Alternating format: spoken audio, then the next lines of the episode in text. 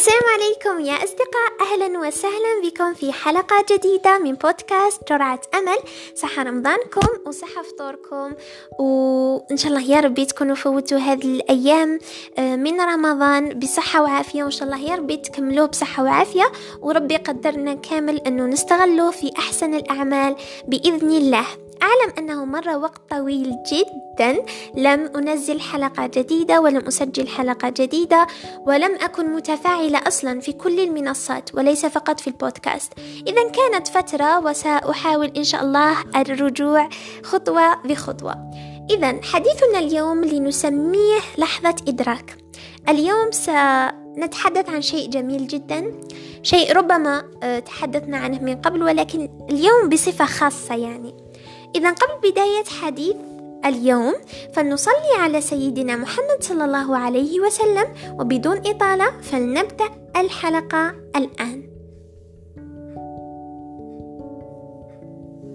برنامج قلبي اطمئن. هو برنامج من الممكن أنكم كلكم يعني تعرفونه. برنامج اجتماعي جميل جدا يعرض في رمضان آه، في خمس مواسم يعني رمضان هذا الموسم الخامس. لأقول لكم شيء.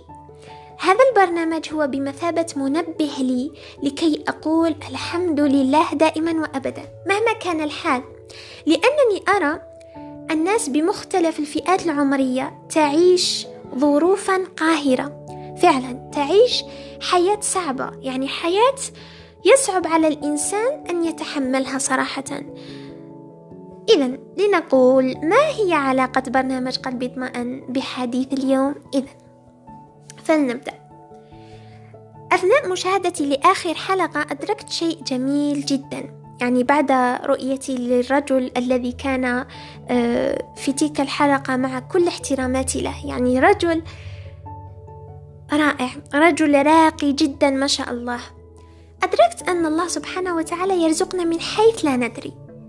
يرزقنا كثيرا والله كريم جدا.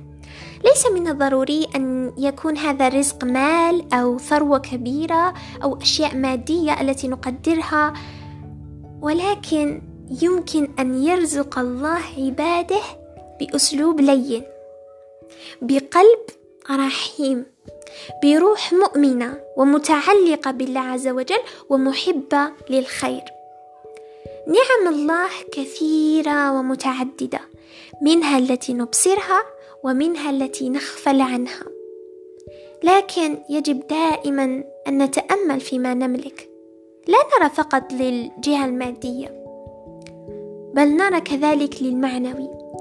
لأن مثلا لأعطيكم مثال الأسلوب اللين. لماذا هو نعمة؟ الأسلوب اللين رزق يا جماعة رزق كبير جدا. لأنك بكلمة أنت قادر على تغيير قرارات وأنت قادر على قلب حوادث وأنت قادر على مثلا زرع أثرك في ذلك الشخص.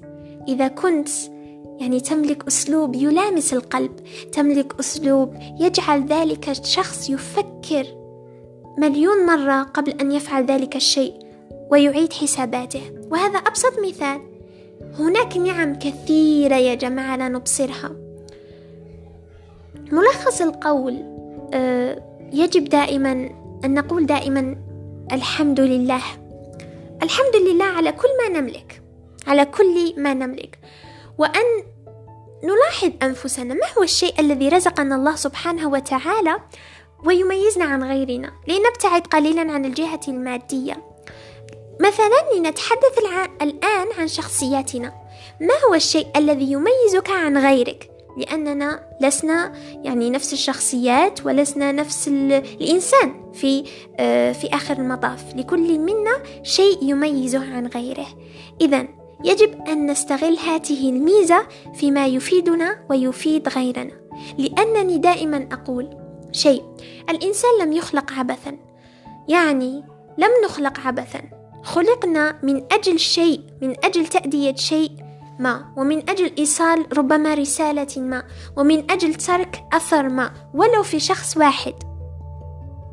ولو في شيء واحد في هذا العالم. المهم أننا نقوم بعملنا ونقوم بواجبنا ونقوم بالجزء الذي يجب أن نقوم به. إذا كما ترون يعني آه، انتقلنا من موضوع لموضوع لكن هذه الأشياء التي يجب أن نتذكرها دائما. ربما ستكون بالنسبة لنا مألوفا لأن في آخر المطاف نحن يعني أنا وأنت إنسان ونسهى نسهو عفوا ونغفل عن هذه الأشياء لكنها على قدر بساطتها وعلى قدر صغر, صغر حجمها إلا أنها عظيمة جدا عظيمة لدرجة يجب دائما أن نتذكرها ويجب دائما أن نقول الحمد لله دائما وابدا.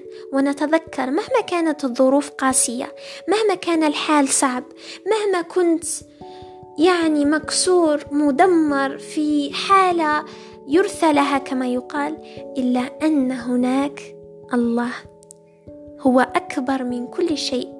الله القادر على تغيير شيء في ثانية واحدة. يجب أن نثق به. مهما أذنبنا نعود لله عز وجل.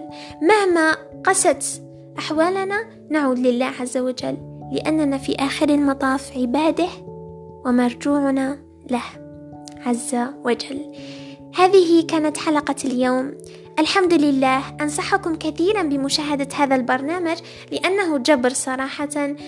تمر فيه أناس يا جماعة لا أستطيع وصف شخصياتهم كيفية تحدثهم؟ ما شاء الله رغم ظروفهم الصعبة يحبون الخير يحبون المساعدة و فرج الله سبحانه وربي فرج على كل مكروب وعلى كل شخص يعيش الآن ظروف صعبة. إذا هذه حلقة اليوم. أتمنى أن تكون نالت إعجابكم. كانت معكم تسنيم في حلقة جرعة أمل. نلتقي في حلقات أخرى إن شاء الله. صح سحوركم ودمتم في رعاية الله وحفظه. إلى اللقاء.